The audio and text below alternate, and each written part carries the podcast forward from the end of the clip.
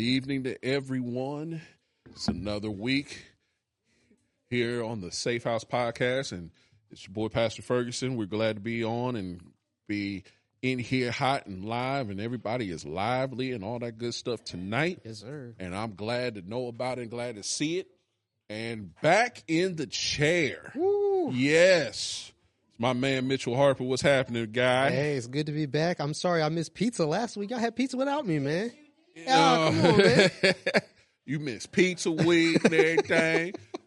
Came back to Yardbird, so it's all good. Hey, that's for, no complaints. Hey, No I know that's right. Yeah. So you know, we we do what we do, and you probably see on camera at least one plate is because I was too lazy to move my plate, and it's all good, and I don't care about it because you know I make no apologies for having a plate around here because we are the realest podcast in Christendom. That's right. So if you're online, definitely as always, comment. Let us know that you are in and that you are on. We are following you and we're following the chat.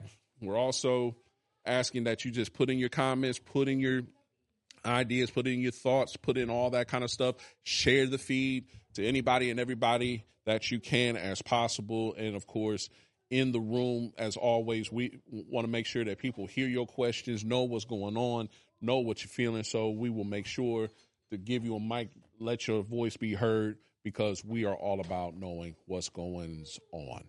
All right. So since you weren't here last week, Indeed. you know, people need to hear your voice a little more. How about you petition the Lord real quick so we can get started? Absolutely.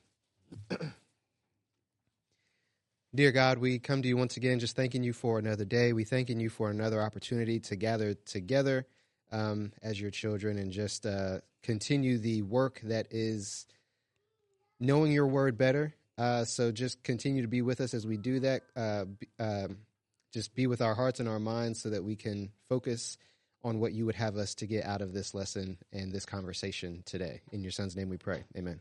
Amen. We appreciate that. So, um, let's let's do a couple things real quick. Um, good evening to Sister Robin, who has chimed in online. Good to see you on. Uh, miss your presence here, but we're glad that you connected with us here tonight. Um, check this out. Let's give a shout out real quick um, to my man, to my boy uh, Gerald Strother for stepping in last week. Um, did a great job last week Absolutely. um, stepping up and stepping into this spot, um, helping us get through part two of this mini series that we are cleaning up and finishing up here tonight. Um, tonight we find ourselves in First Kings 19, 15 through 21 to kind of finish up this reality of serving God um, space. And tonight we're talking about transitioning well. Transitioning well. Um, last week, it ended up being a whole lot of stuff last week. I Mhm. just be just be real about it. Um, and I know you caught you caught it. Um, you caught some of the things that we were discussing and things like that. But the biggest um, element, at least for me, was the concept of transition. And a lot of times, people only talk about transition in the um, in the space of dealing with death or dying, and that's not what I'm trying to deal with Right. um, last week we kind of touched on the fact that a lot of times we don't know how to make the space or the transitions from one place to another, from one person to another, from one um, one stage to another Mhm. very well.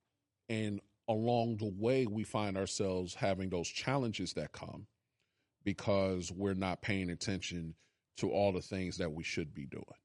Um, not we're not paying attention to all the things that we should be um, attempting to pass on and things like that. So I begin before I give you the mic. Hmm. I begin with a with a quote from the late Bishop Carlton Pearson. Mm. And this quote actually came on his bed of affliction. I saw the video. And um Larry Reid of Larry Reid Live was actually summoned by him, by Bishop Pearson to come before he passed. It was like maybe about a week or so before he passed, and he said, "I need you to just record all this stuff." Yeah. So on. But this quote messed my world up. and it's still messing with me now.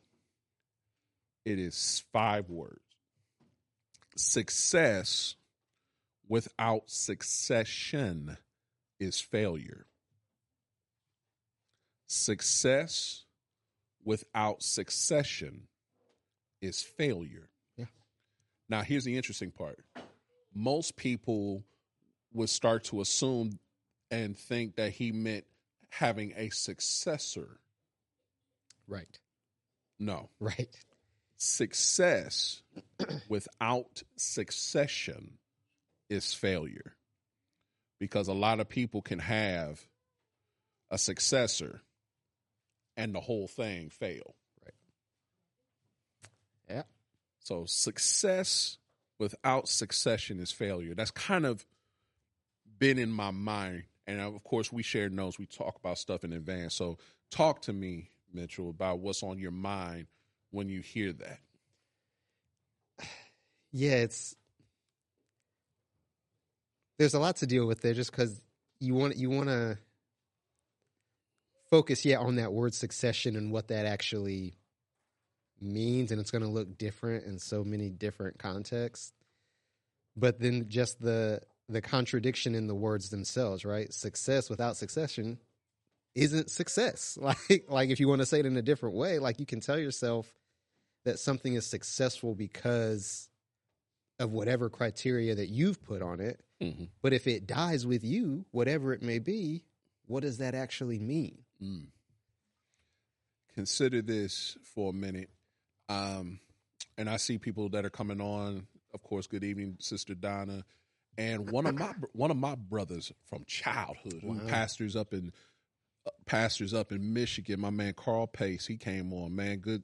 I'm glad that you came on, bro. He he made this statement: being prepared for transition is challenging because changing from the familiar is difficult. that's literally what I yeah like we're we're so hesitant about change in general that why why even give it the energy that it requires when I can just hope that it never comes to that? Hmm And and considering who we've been dealing with for the last two weeks prior, we're dealing with a guy like Elijah, where we've talked about his mental state, we've talked about the energy he has put into serving. Mm-hmm.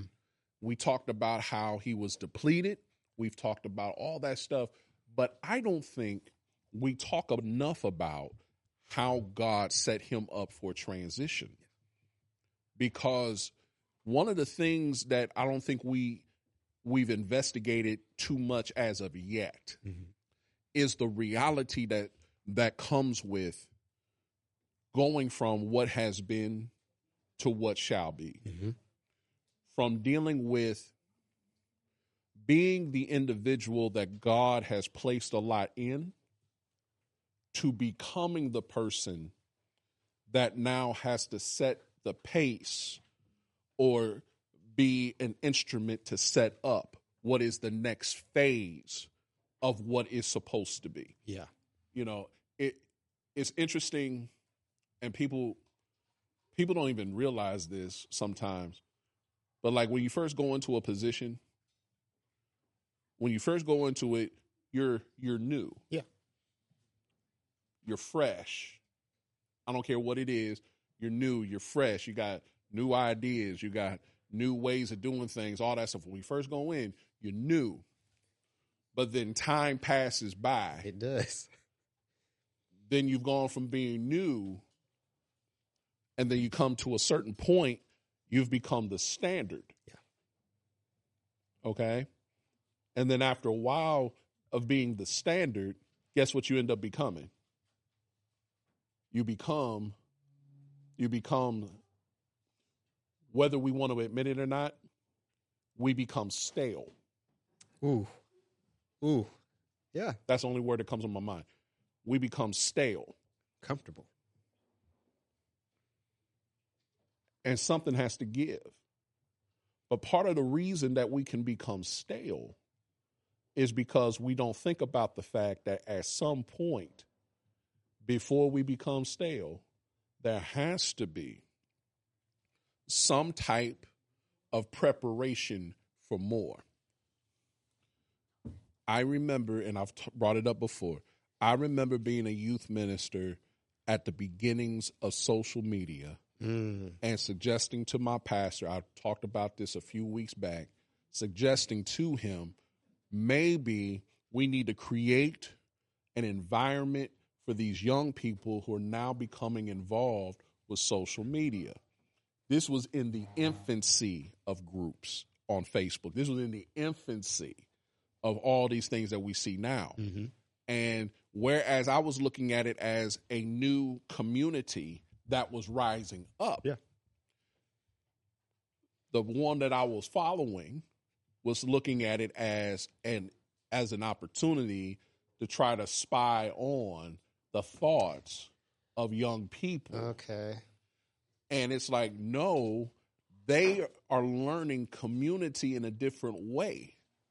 And this is the wave. Now, you're talking about something that I said, shoot, that was 2006. And we're going into 2024.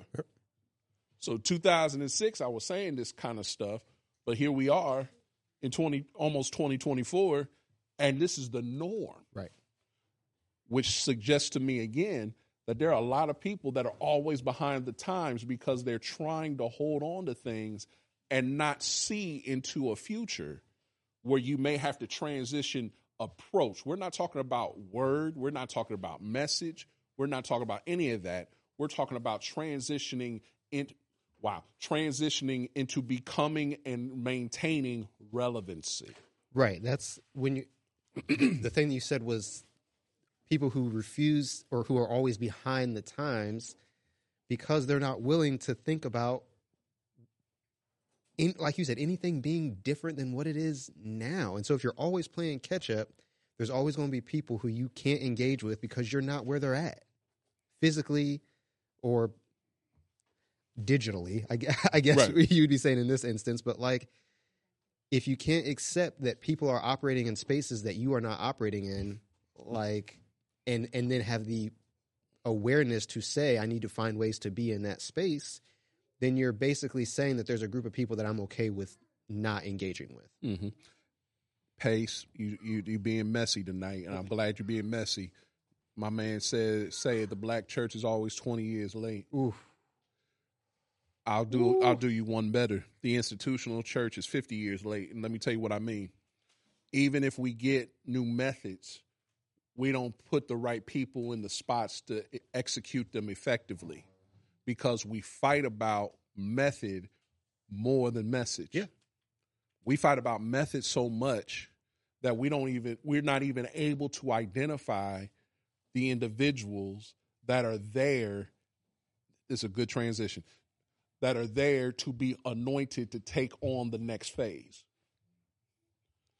because a lot of times the people who are best equipped to do that are not always hmm, how do I want to say there's a certain level of patience that has to come with when you know how things are trending and the people that you are working with are unwilling to see that.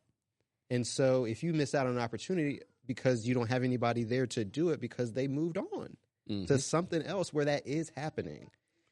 or to use to use Elijah as the launch point, we can't always perceive who should be in the spot because we're too consumed with our own weariness Right. and our own level of service mm-hmm. and our own how much we have given and our own X, Y, and Z. You know what I mean? Like I if I'm consumed with what I've been doing, what I have done, how I have given, how I and and some of this and some of this, you know, is going to be it's going to be all right. Some of it's going to work out after a while. You know, we have to deal with are we are we so consumed with how we're serving to the point where we don't want to see it or we can't see it or God has to allow us to get to that place where we expose what we're going through. And then after we do so, God can actually give us answers about the next phase. Yeah. So we need to go back to First Kings 19. And I didn't say this part. We were going to start at 15. We need to go back to 14. Okay. Because it sets the it sets the pace. First Kings 19, beginning at verse 14. And this is while Elijah is in the mountain, and this is his second time answering God. Mm-hmm. And after God has asked him in 13, what you doing here? Yeah. Here's what here's what Elijah says for the second time. He said in 14, I have been very jealous for the Lord, the God of hosts. For the people of Israel have forsaken your covenant, thrown down your altars, and killed your prophets with the sword. And I, even I only, am left, and they seek my life to take it away. We know he's being chased. We know he's he is tired. We know he's going through. We know all this stuff, right? And he's getting it out for the second time. Yeah. But he but listen to what the Lord is saying. And the Lord said to him, Go, return on your way to the wilderness of Damascus. And when you arrive, you shall anoint Hazael to be king over Syria. And Jehu, the son of ne- Nimshi, you shall anoint to be king over Israel. And Elisha, the son of Shaphat of Abel Meholah, you shall anoint to be prophet in your place. And the one who escapes the sword of Hazael shall Jehu put to death. The one who escapes from the sword of Jehu shall Elisha put to death. Yet I will leave 7,000 in Israel, all the knees that have not bowed to Baal, and every mouth that has not kissed him. God set the plan. Mm-hmm. And the switch was Elijah was not to take on the heavy lifting, he was to set apart individuals who would take on the next phase of the heavy lifting. His job was now to anoint, delegate. say, say that word again. Delegate. Ah, uh, anoint and delegate. Every everybody can't handle, right? Everybody can't handle certain things at a certain phase. Yeah. I bring up my family all the time, right? As much as my grandparents want to know how to do all things technological, it is taking me telling them to their face. I'm not telling them, telling y'all anything I ain't said to them. Don't worry about it. Just call me. Just call me. Yeah. I know that you can handle certain things. However, there are some things that I know good and well. You're going to get lost on it. Just call me. Yeah. And I'll get it done. It is not that big a deal. I can literally do it two minutes. Yeah. But some people in the same in the same kind of light will hold on. Not realizing it takes something different at every phase, right? It's not that you don't have a heart to do it. Right. That's not what people are questioning. There should come a point when you should be able to say, you know what? I can advise you on things that you may or may not see. That's called wisdom, right? Yeah. I've been here. I've seen this. I've seen that. You may not know how to deal I may not know how to deal with this thing, this thing, this thing, but I want you to be able to see. So Elijah is being moved. It's not like God took away his prophetic utterance and his ability. Right. But for what needed to happen, he was moving Elijah to a different place so that the others that were going to have to handle it could handle it. Right. And we're and we're given enough time to process before it's just, oh, here you go. Good luck. Ain't that the, ain't that the mess of it all? Yeah. When someone just throws something in your lap, like whether literally or figuratively, Yeah. you know, it's like someone just throw just throw stuff up, and you're like, oh my god, should I catch it? Should I drop it? Should I whatever? Yeah, I don't even want to touch it. Yeah. and and and we are and we master that in the life of the church. We mm-hmm. will throw it in somebody's lap. We'll never explain. We'll never talk about it. We'll never give substance. We'll never give foundation, and we expect people to catch it by osmosis. But a lot of times that's because we're not passing along till the person who had all the knowledge isn't around to pass along the knowledge anymore. be messy tonight. Well, not trying to be. No, that's what we do. We, we're we're we're messy. We got we got, but it's the but it's the truth, right? It's the whole. It's the whole thing about it's the whole kitchen thing, right? mm, yeah. Here we go. So, I learned how to make gumbo from my mom. Yeah. I learned the basics. I learned the basics, how she does it, how she goes about it, all that. I paid attention and learned basics. And then I found out, no, now I know the basics. I'm to try some things differently. Yeah. It is not that my mother cannot make gumbo, Right. but now my family wants me to make it every time I get a chance because I had to learn the basics and then find a different way to go about it. Just because something is different does not negate what has come before it necessarily. Every every preacher don't need a hoop. Right. Every teacher doesn't need to have a monotone voice.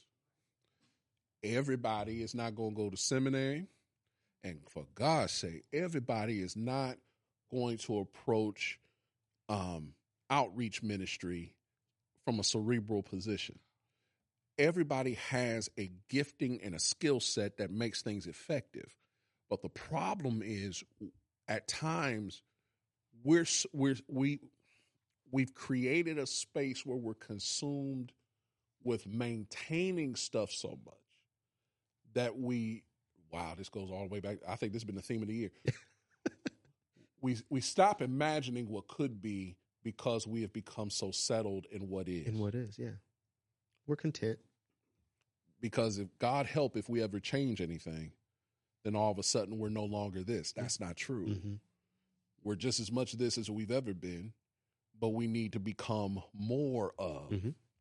what god is looking for us to be And and are we are we able to like I think about Elijah in this instance, is Elijah able to move past the discomfort of having to anoint his successor and not and, and think about like what does it mean for Israel if the person who is now their prophet doesn't even really want to get out of bed in the morning? Like sometimes like you just have to look at yourself and say there's a reason why you know this is maybe this mantle or this candle maybe is being taken from me in a certain way Mhm. and that doesn't necessarily mean that i haven't done good work i won't continue to do good work but like if i can be honest with myself about this maybe i'm not necessarily in the best position to do what is needed to be done in that Mhm. moment So Robin brings up a good question about it, El- Elijah was being set up for his transition. Absolutely. Mhm. If we deal with every element of what we've discussed over the last three weeks, he worked as hard as he could work, and he was just pushed to the edge. One more thing just pushed him to that broom tree. Yeah. He got to that broom tree and said, "What? Just take my life. I'm I'm I'm I'm done." i'm no better than anybody else who came before me yeah Right. yeah. Just get me up out of here. he was he was trying to discredit all the good things he had done because he was tired in that moment and and so God finds a way to mo- at least move him from the broom tree. Yeah. And and I don't think we give enough credence to that. God used very practical things to get him to move from that not just that location, but from that deep place. right Because that deep place is challenging. Yeah. It's it's challenging when you got to be like, "Oh my god, I don't want to do this again. I don't want to go through this again." And to move from that place to a place where he could really hear from God and really talk to God. Let's think about it. He he couldn't talk to God like he wanted to. Not while he was there. He said, "God ended Mm-hmm. And I want you to end it."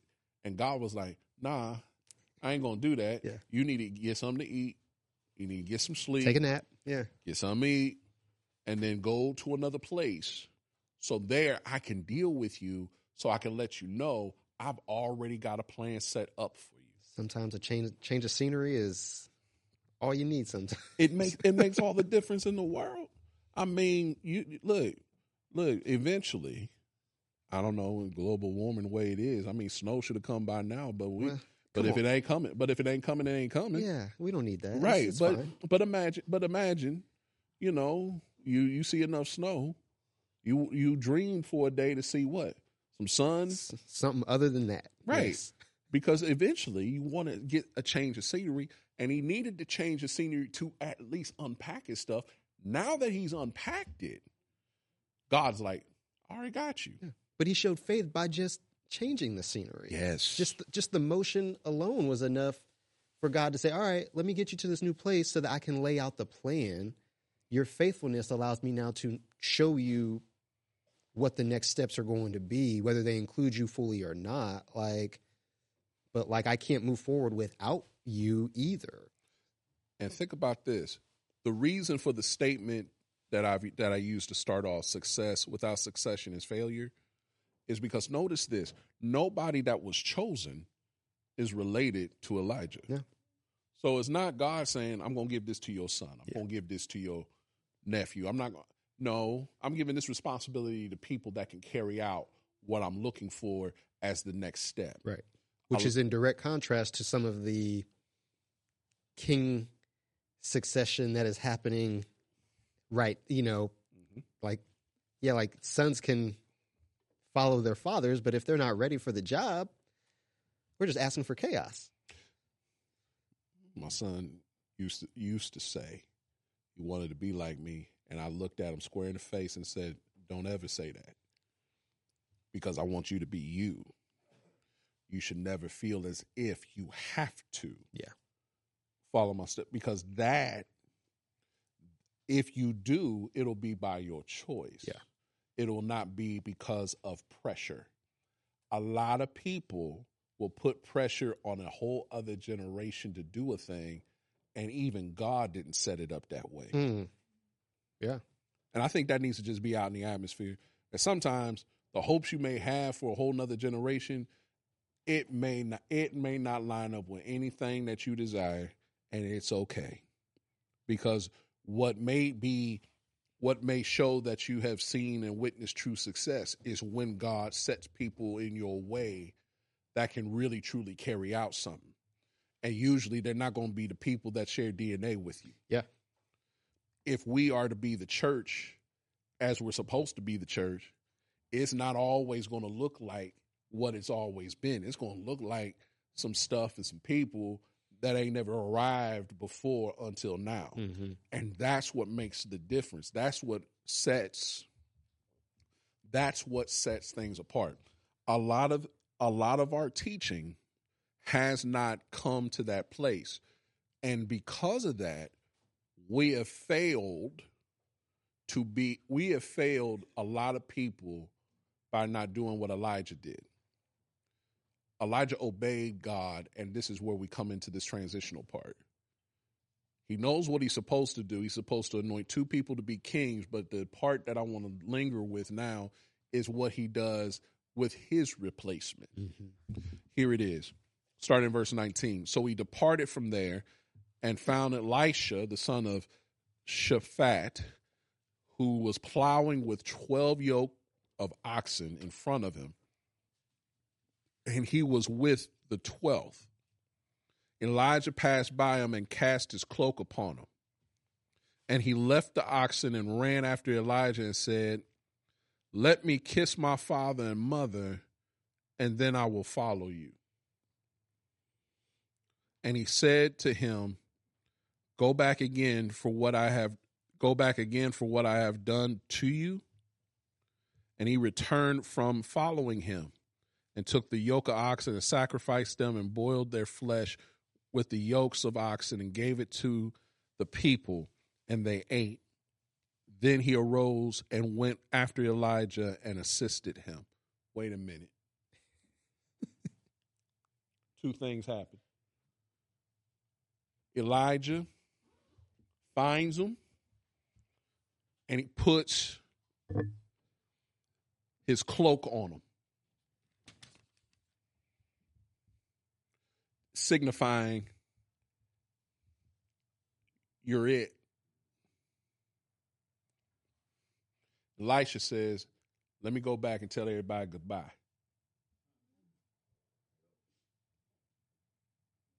That's deep. Everybody knows who Elijah is. Elisha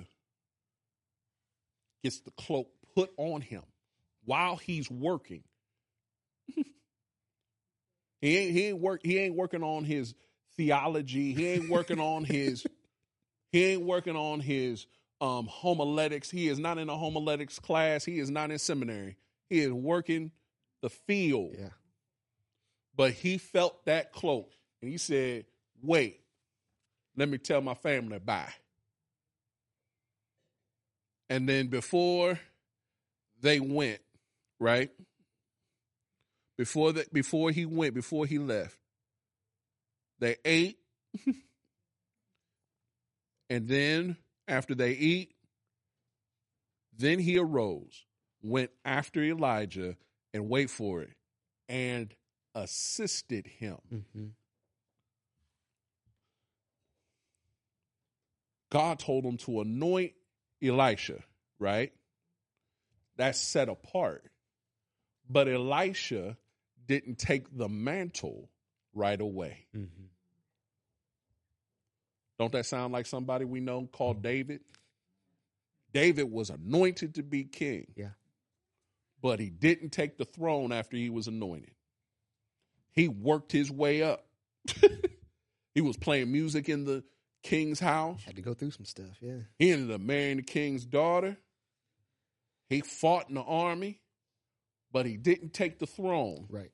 And he never touched Saul and never took the throne until it was time. Yeah.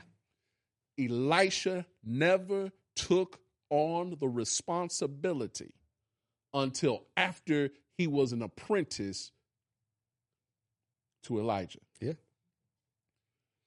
There is something to be said about anointing and setting folk apart and preparing people. Prepare. Yeah. Oh, here's a word. Mhm. We use it in the United Methodist Church discipling people. Imagine that. Oh, my Lord. You actually got to be with people and walk with folk. Don't just tell them what to do, get them involved in stuff so they can learn some things. They can make some mistakes. and then when it's time, Mm-hmm. They're able to take the thing to the next level. Yeah. Yep. Because later on down the line, when it was time, and Elijah and Elijah was getting going to get swept up into heaven, and his mantle would fall to the ground. Right. Before all that happened, Elijah said, "What do you want?" Mm. And Elisha said, "I want a double portion of what you got." Hook, hook me up, man. Hook me up. He had been with him walk at, at that point. He had walked with him, learned from him, assisted him, all that stuff. But then he said, I want double so that I can handle Mm-hmm. what needs to be handled. So he recognized what he was going to need to do what he was going to do. Yeah. Because he had been with the man that was doing all the stuff and he learned. If I'm going to do it, I need just a little bit more. Yeah. So there's something to be said about if you're going to transition and help, if you're going to have a good transition, got to be able to position yourself, right? And so transitioning well from one season to another requires four things. And here's how we're going to run with this. Number one, it requires God qualified people. God qualified people. Mm-hmm. Folk God chose. Oh yeah, that's a good that's a good amen until you realize that some of the folk that God chooses may not be the folk you would have chose. Let's talk about it. Mm-hmm. Most of the people that most of the people that we think are the ones that God can use the most because of all the qualifications they have in different areas and different things, they may not be the ones God chooses to get a thing done. That's what's that's what's almost funny to me. Mm-hmm. You know, it, it's hilarious to me. God would choose folk that others would not choose right away to get something done. Huh. Go figure. Yeah. Are our qualifications enough?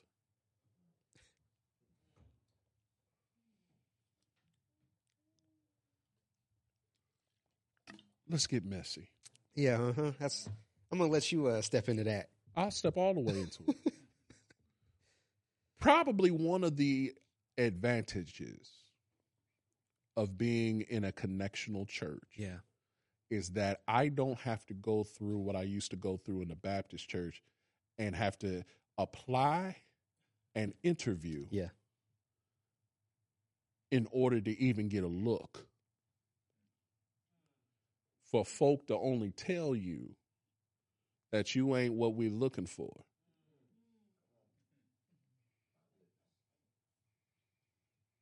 And discover in some situations that I could have been or someone else could have been, but some places settled not because it was a God choice, but their finances, their whatever Status quo. made the decisions.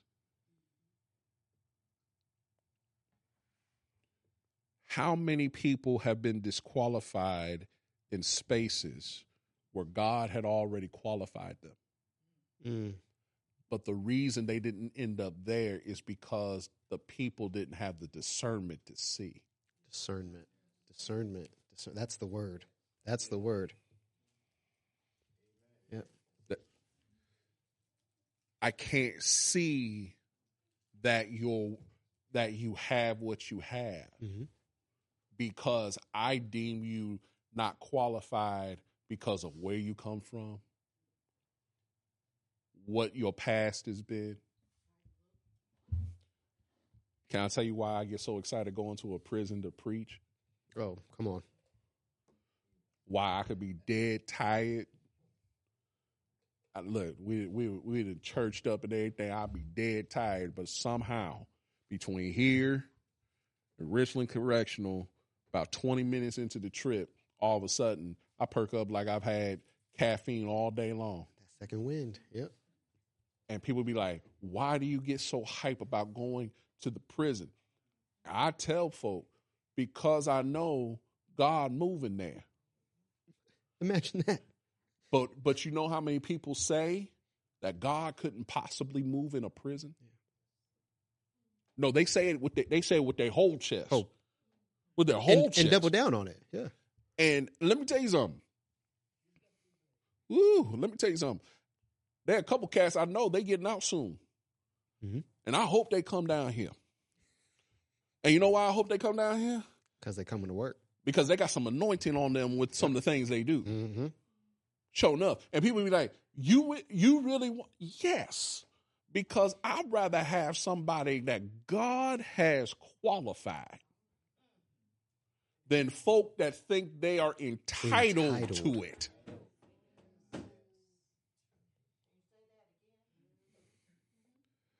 There are too many entitled people in the church. Ain't got no. No, no, that, that's, that's the second thing. Hold on. The second thing that's needed in transitioning well is the anointing. There's some folk that ain't got no oil on them. Dry. Their soul is as ashy as some people in the middle of the winter. Crackling. I'm talking about you can see it from a mile away in the middle of a snowstorm. It's dusty. Just du- dusty. look, look, Vaseline, Um, what is that stuff? What is baby oil, Baby oil, cocoa butter, cocoa yeah. butter? Um, what what what is that stuff? Uh, what, what is this stuff? Uh, um, aquaphor, Uh, ooh, ooh. shea butter, all that stuff combined could not moisturize their soul.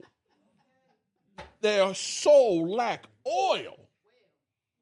And they are in churches everywhere, every Sunday. And they will sit there and they will look at folk that are coming in Oh, holding court, holding from court. all other places, and they will have the nerve to look pious as if they doing anything at all, and all they doing is taking up room. Ain't no oh wait, ain't no. You see that? that- Look, I got all this education to use double negatives. Ain't no all on them. Ain't no. None. just just just just no just none. And and we believe we believe that people that god chooses should meet our requirements. And the thing about who god chooses there's already oil on them the text says what? Elijah here are the three people you're going to see Mhm. but here's what I want you to do. You find them, and guess what you need to do? Anoint them. The anointing is not even for people to see, Right. it is to confirm what God has already chosen and let that person know God's hand is on you. Even, even if they don't believe it. Yeah. And guess what? Sometimes Oh, it takes some convincing. Listen, I look in the mirror every once in a while, probably more in the last few months. I'll be like, Lord, are you still there? And then somehow my head looks a little shinier and I still feel and I still feel something on me Mm. because I asked God the question. I'm like, is is it still there? And then he's like, no. I, I talked about this thing. It's just it's a personal thing. I literally will sit in a space, and if I don't feel, it's not a literal thing. It's a spiritual thing that manifests for me. Yeah. When if I don't feel, if I don't feel the oil, I got I got to feel the oil. And people are like, what, you, uh, you literally, yeah, I sit there sometimes. It ain't got nothing to do with worship, ain't got nothing to do with how folk are singing or not singing or doing this or doing that. I'll be asking God, I just need to feel the oil. And sometimes I don't move until I feel it. Now, there are there moments where you don't at all? Like, are there moments where you just like maybe maybe now's my moment to just maybe not say nothing? Oh, yeah. Okay. I, I wait for the. People be like, you really do?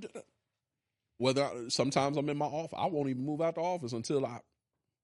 And sometimes, even if I'm moving out of the office and I haven't felt it yet, I will sit there until because that's my personal Mm-hmm. connection with God. Yeah. Everybody ain't got to do that. That's just a personal thing for me. And I'll sit back sometimes and like, God, I don't know how this thing gonna work. Then all of a sudden, and now all of a sudden I sit back up and I'm like, all right, let's go. Mm-hmm.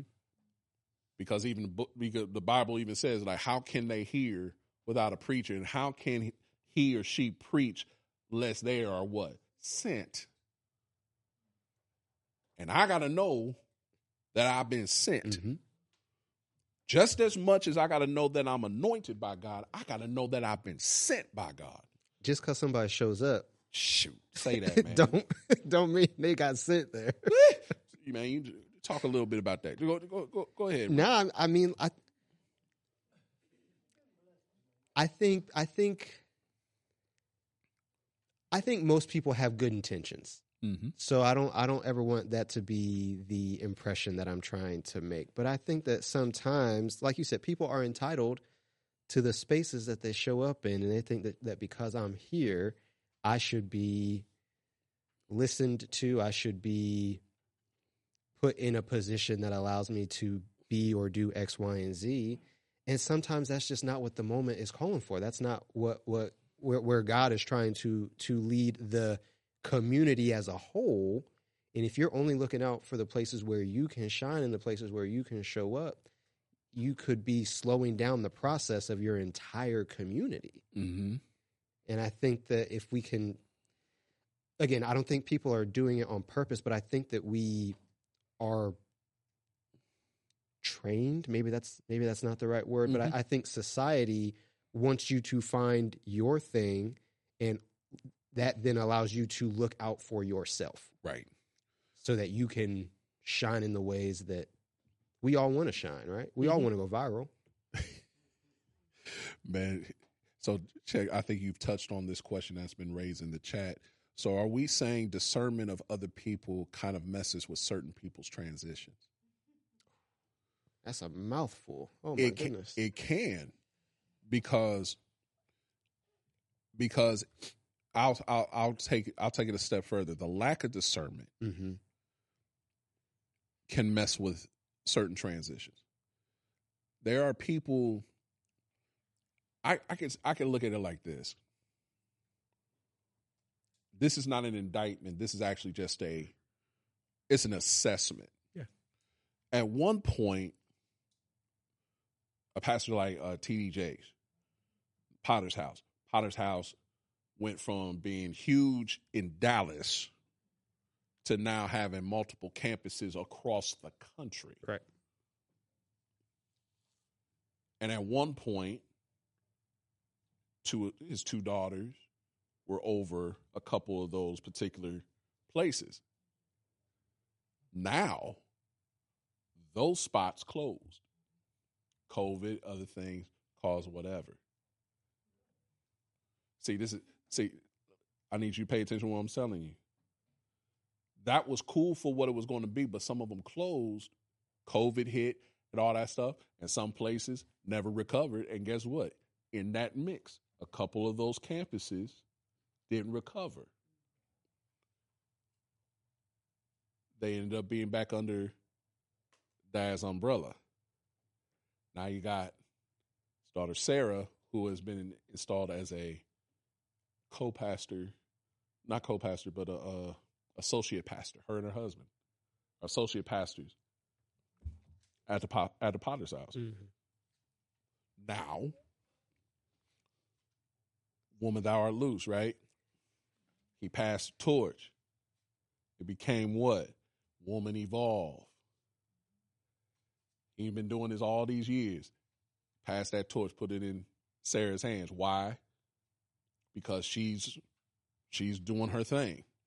And she can do her thing in this season. hmm Can TD Jakes still talk to certain people? Of course. Yeah. Because everybody listens to him. But he is transitioning more towards was quite possibly how he'll eventually retire. He's not saying he's retiring, but if you pay attention to all the things he does, he can do a whole lot more than he ever could Right. because now he has you see what I mean? It's not suggesting he's retiring anytime soon, but it is suggesting that he realizes that at some point this is going to have to end. Elijah, it's not all up to you. Ah. So what we so what we don't do so what we don't so what we don't do enough of in the church is sit together as a congregation as a people and discern what's next. Mhm. We're always talking about well what's next next month. We're not thinking 5, 10, 15 years down the line. We're not thinking about oh my god, how do we prepare for um what could come? How do we develop, you know what I'm saying? How do we develop this space for people to be comfortable in to become dot dot dot dot dot. It, does any of that come from? And I, I don't want to say this that this is about all churches, but, Right, right, right.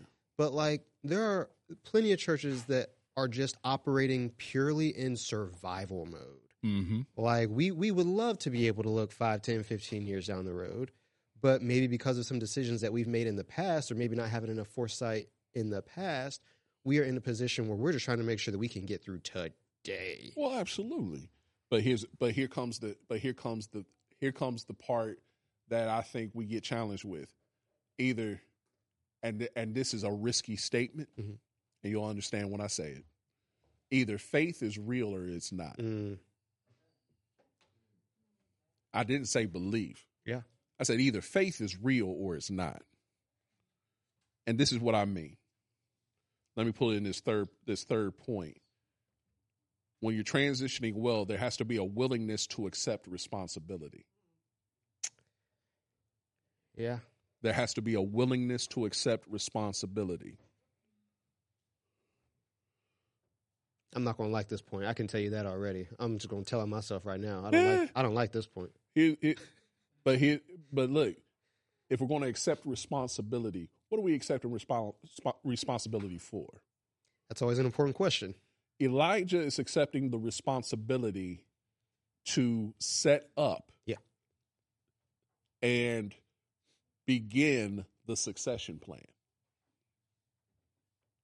His yes is to set up the succession plan. God has already laid it out. Mhm. He says, I need you to anoint. I don't need you to choose. I need you to anoint. Yeah.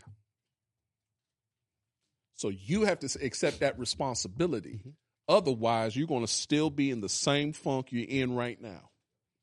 You're going to still be in the same mindset that you're in right now. You have to accept the responsibility to prepare, set apart, lay hands on those that are to be the ones to take this to the next place. If you don't accept that responsibility, it it's it might still get done, Right. But it'll get done without. In spite of you. Yeah. Right. Now, that's kind of a bad situation to have something happen whether you like it or not. And it's going to happen whether you down or not. Mm-hmm. Nobody need look.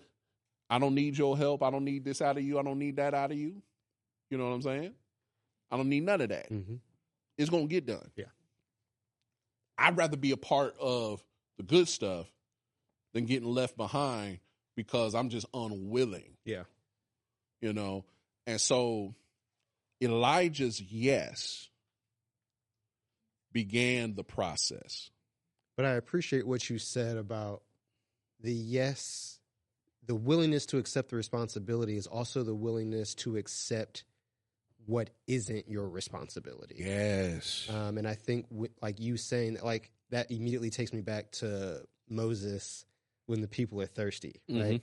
Like you can strike the rock, but if you strike it twice, now we got a problem because you're not. And and if you're, you know, not putting it in its proper context, Mhm. now we have a problem. If Elijah's out here saying, "Well, you're going to do this and this and this," and, and making all these decisions that God did not tell him to make, then that's a different. But he's like, if you go and anoint, that's all I'm asking you to do. That's all I'm asking you to do. And I think a lot of times we tell ourselves, well, I I got a better way to do this. Maybe God didn't think about this thing and this thing, and I'm just gonna help him out a little bit. I'm gonna help God out a little bit. ain't that a mess you gonna help god ain't that about some mess and we do we are so we are we we we do it all the time All the man. time. All the time. all the all all the time, man. Like, yeah, we're gonna help God out because you know God don't know what what God's doing. What?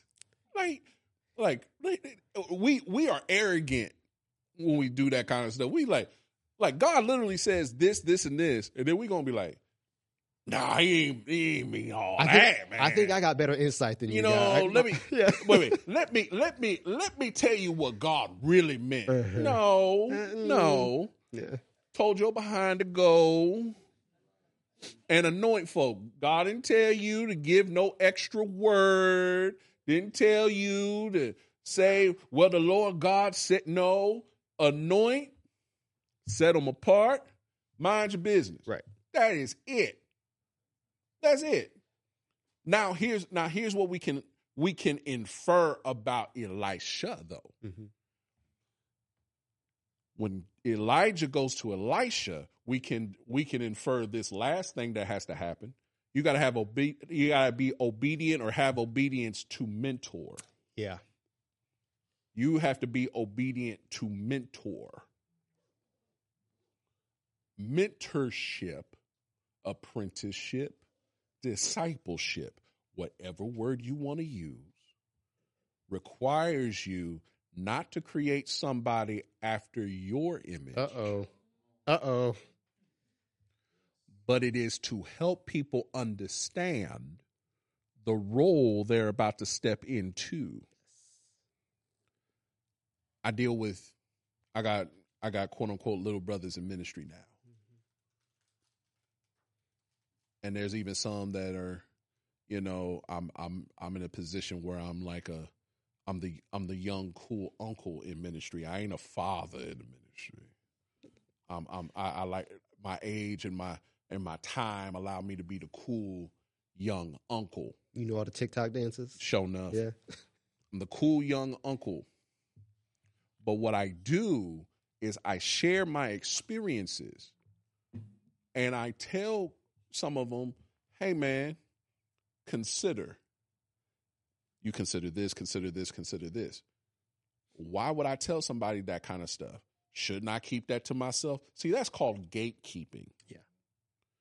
No, I want you to succeed. Right. So I will sit with somebody, they could tell me their whole dream. I ain't taking nothing from them. And they could tell me their whole dream, their aspiration, everything. And all I sit there and do is listen. And then I say, Well, bro, have you considered like in if you're going if they're going to purchase property or if they're going to do this or they're going to do that? First thing I'll say is like, Well, do you know where you want to see the ministry go? Do you see how this thing how is the ministry being shaped and they'll share with me how the ministry is being shaped i'm like okay so if you're going to acquire do this and do that make sure that in doing that it not only meets that current need but has the room for expansion Mm. and i don't tell them what expansion looks like in their dream. Mentorship is consider that when you are growing in a ministry you consider not only where you're trying what you're trying to deal with currently but the opportunity to continue to grow. Yeah. and growth looks different ways in different settings right? That's mentorship. That's apprenticeship. That's you know what i mean but what we do most of the time is literally we'll look at folk and tell them what we would do or what we've done and say that it's God telling them to maintain the standard. Ooh. That's what we do. Yeah.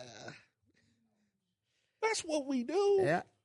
And you can't tell me we don't. The Lord I'm put ch- it on my heart. Oh God. Shut up. Say it again. Oh no. Everything that's been put on your heart ain't God, okay? Shh. Just, I had I had a moment. I'm sorry. I, I've been I've been doing this too long, man. I had a moment. Everything ain't from God. You just be honest. Just say I felt like telling you. If you at least be honest about it, then I can make a decision about whether or not I'm going to accept it or not. Yeah.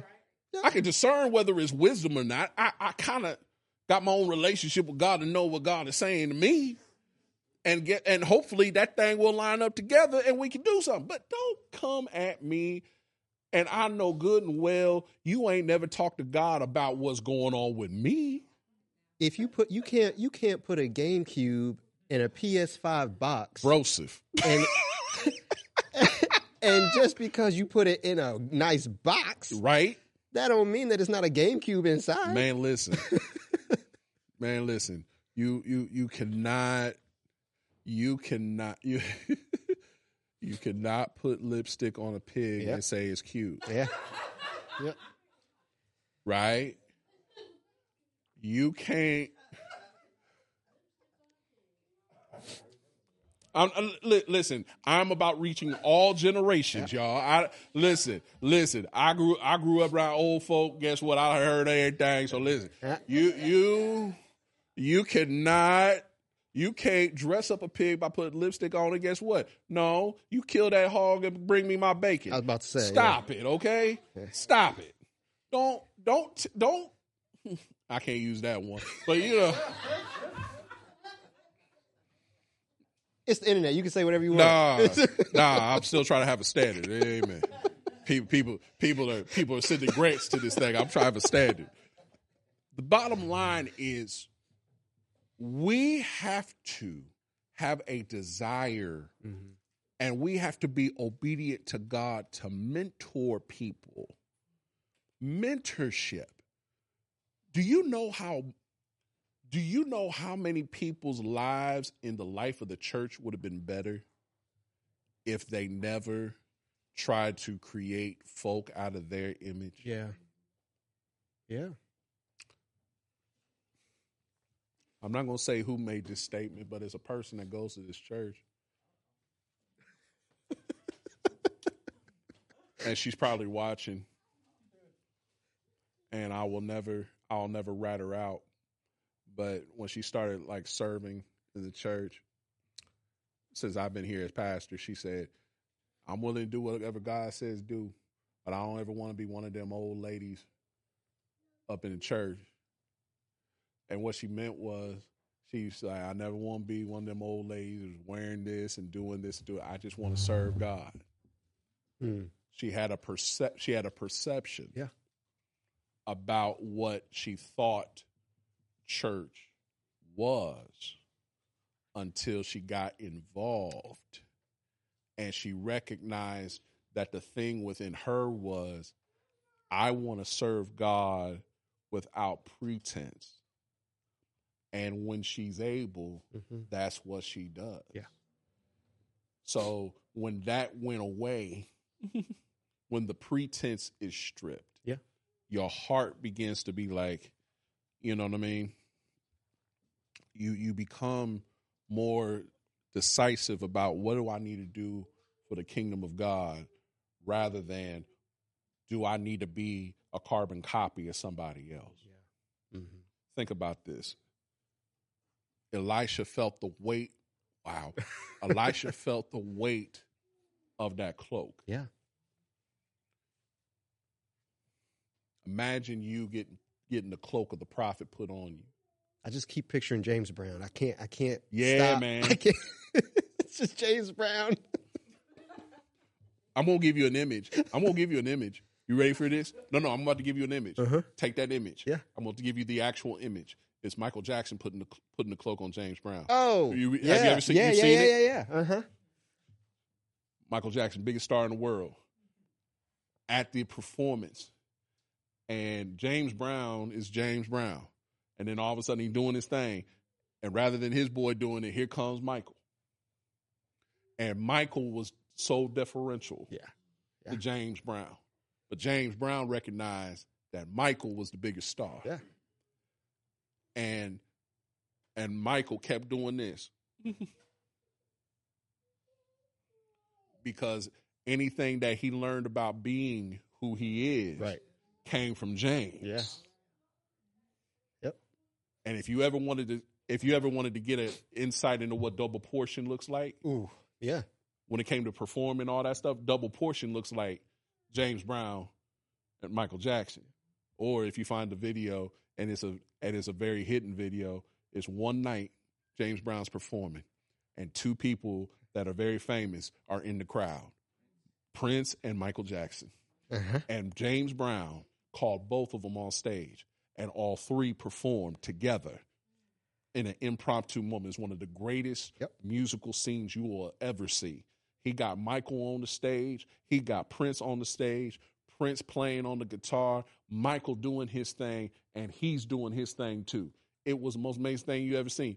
And those two who were huge stars only showed up to watch. Right. They showed up to watch. If if if you can keep someone else's calling in the proper context, you don't have to do that whole ego thing of like if you big and I'm big, I got to make sure I'm bigger than you. And like it's just it's not about that. But I think so often it's about I don't giving somebody else credit somehow diminishes what has been accomplished under my my name. And that's just not a healthy way to coexist. Mm-mm. and think and th- and and think about this. I think about from being from the perspective of being a preacher. Mhm.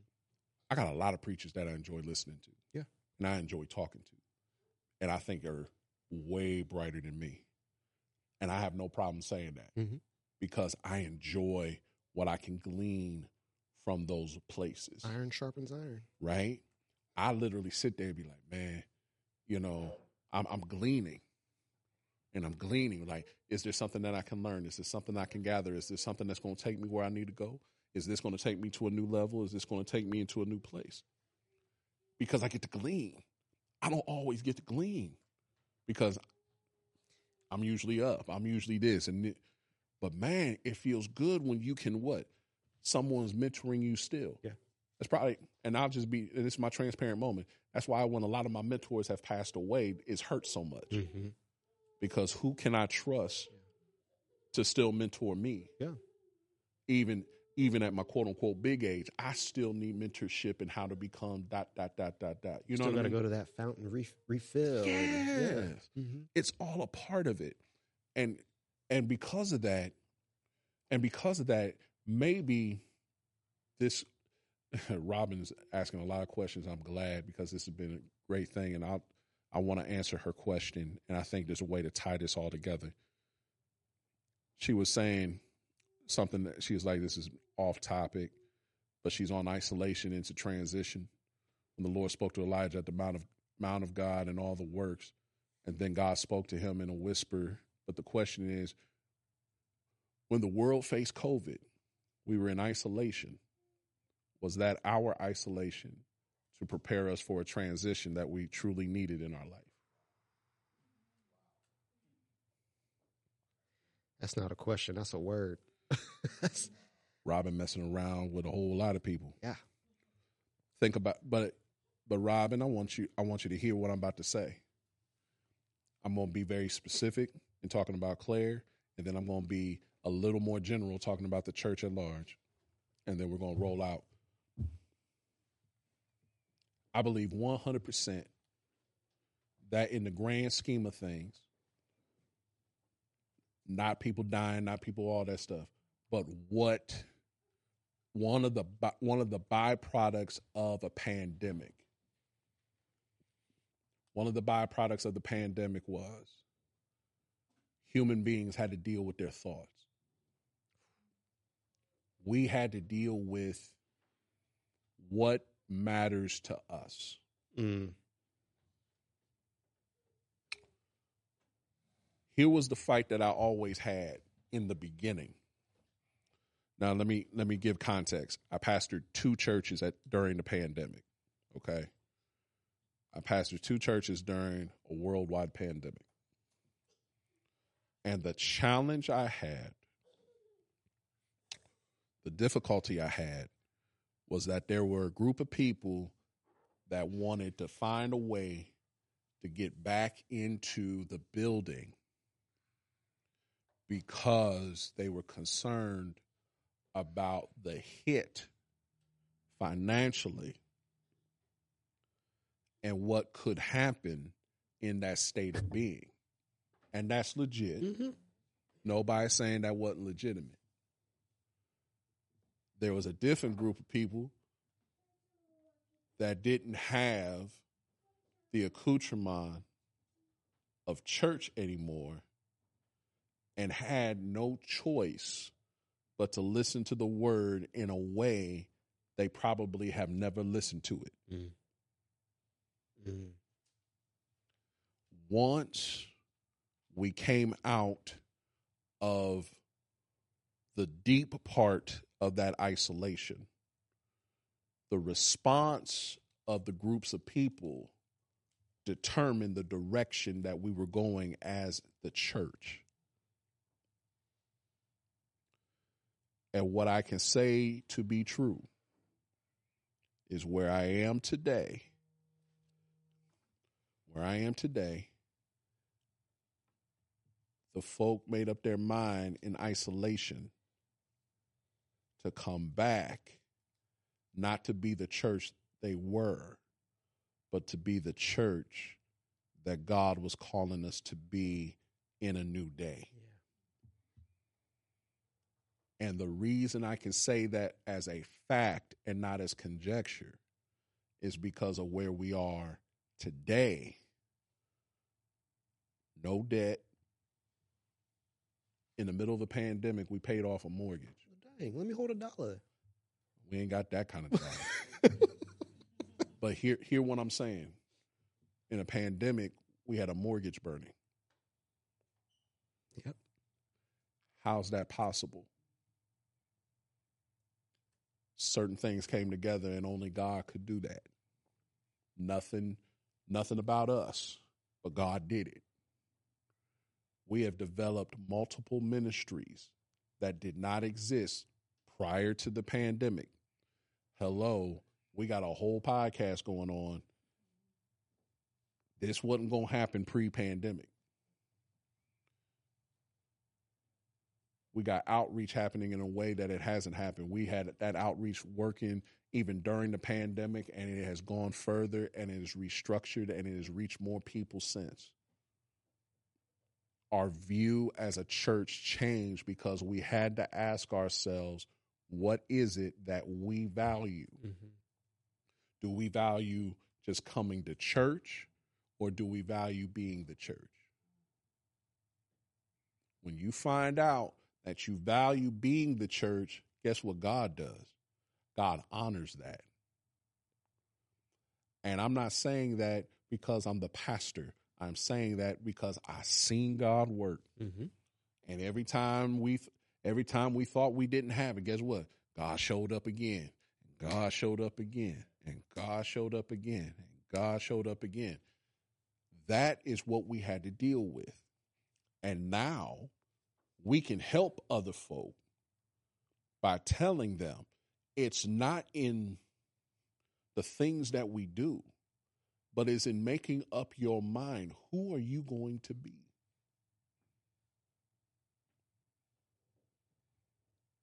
And maybe I've been trying to say this kind of thing in private, but maybe I need to say it out in public.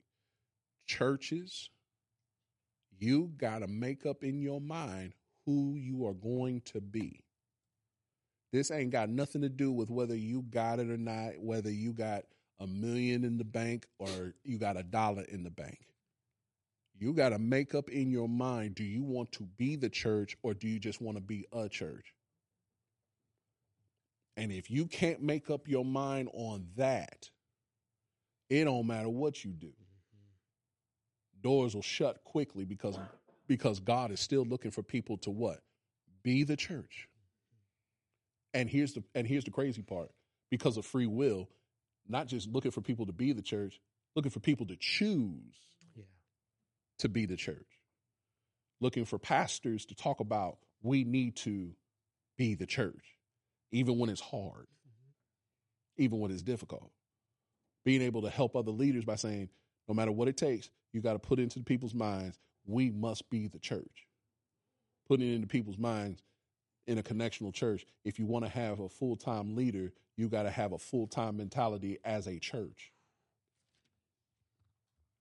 It got quiet up in this mug, I'm gonna, I'm sip my water and just but it's the truth. yeah. Nobody gonna send you that just because you want it. You got to set yourself up for what that means. And that's the truth. You want a full time leader, then you got to be a full time church. So can I ask you a question? I know that we're close on time, but like in that sense, like Elisha, like obviously Elijah has to be obedient. Yes. Elisha also has a responsibility to be obedient in that moment as well, Yes. right? And I think about, and maybe this is me drawing a correlation where there should be no correlation, but can you talk about briefly this this moment where he says, "Let me go back and say goodbye to my family." Mm-hmm. And when I read that, the first thing that popped into my mind is the scripture, and I can't tell you chapter and verse, but somebody wants to follow Jesus, and they're like, "Well, let me Mm-hmm. let me go bury my father who died. Let me go say," and and Jesus sort of admonishes him in in that moment, Mm-hmm. right? yeah, he says, "Let the dead bury the dead." You know, those who put their hand to the plow and look back are not fit for the kingdom. Mm-hmm. So, can you talk about why sort of that wasn't okay? But it seems like in this moment there is grace for Elisha to say, "Hey, just real quick, let me," because I like, especially in the terms of like, you you you have to be obedient, but there there's it's going to look different in each instance. I think in the instance of Jesus, what Jesus was doing, period, was radical. Mm. It was radical by its very nature. Mm-hmm. The moves that Jesus made in the New Testament, the moves he made in the Gospels, was radical by nature, and it required radical people that were willing to detach Mm-hmm. from things that would cause them to be grounded. Yeah. So I'm I'm looking at it from a contextual standpoint. Mm-hmm. Here, you're talking about a transition where you got somebody that has to transition, and his transition is going to cause another transition, Yeah. right? And for some people, transition being difficult, you have to be able to say, "Hey, I'm not going to be what I once was." And it's going to require me to move on Yeah. and sometimes even family don't understand what that is or in some instances they might Mm-hmm. and you might have to just be like listen i gotta roll because this thing is too heavy to carry with carrying. All this other stuff too. so let me at least let you know i'm not just rolling out to be rolling out but i am rolling out because i can't plow and do what's going to be required. I still know how to plow but now i got to learn how to do this and it's going to require my attention so sometimes i think god gives us the grace to be able to transition well by saying hey i'm going upward Mm-hmm. and I know that you'll miss me here, but I have to Unyoke. I have to. I have to release Mhm. so that I can what put my hands to what new plow. Yeah. Okay. Yeah, so that it's important. Transitions transitions are based upon context. If Christ calls us to a thing, it's usually because it's a very radical thing, and sometimes in a situation like this, God calls us to what? God calls us to transition well so people understand what I need now is not your criticism. I don't need your telling me that I can't. I've already felt the weight of what is to come. That's a good place to end. Mm-hmm. I hope this helps somebody because it, it, this has been real necessary. Um, we'll be back for our last podcast of the year next week. Um, I haven't. Say that one more time. Say that one more time. The last podcast of the year is next Wednesday. Okay. next Wednesday. And um, I don't know what the thought is going to be, but it will be a milestone one because it is our 10th episode Oh, next week. snap. Double Yeah, digits. We've hit it. Double digits. Yes, Lord. So um 6:30 as always in person and online be with us um in person or online and we're getting at it this Sunday. We're in our new series Hope in the Desert. Mm. And this Sunday, we're talking about reparations from heaven out of Isaiah 61. Yeah. And I'm praying that God will speak to us in a powerful way. 10, o- 10 o'clock on Sunday morning in person and online. Don't want to miss out on what God is doing. Thank you for being with us. Thank you for being present with us. Now grow in grace and in the knowledge of our Savior in every way. Let the Lord give you the hands to work, the feet to move, and the mind to be like. Mm. In Jesus' name, amen. Amen. God bless you. We'll see you next week, but hopefully Sunday before then. Bye, y'all.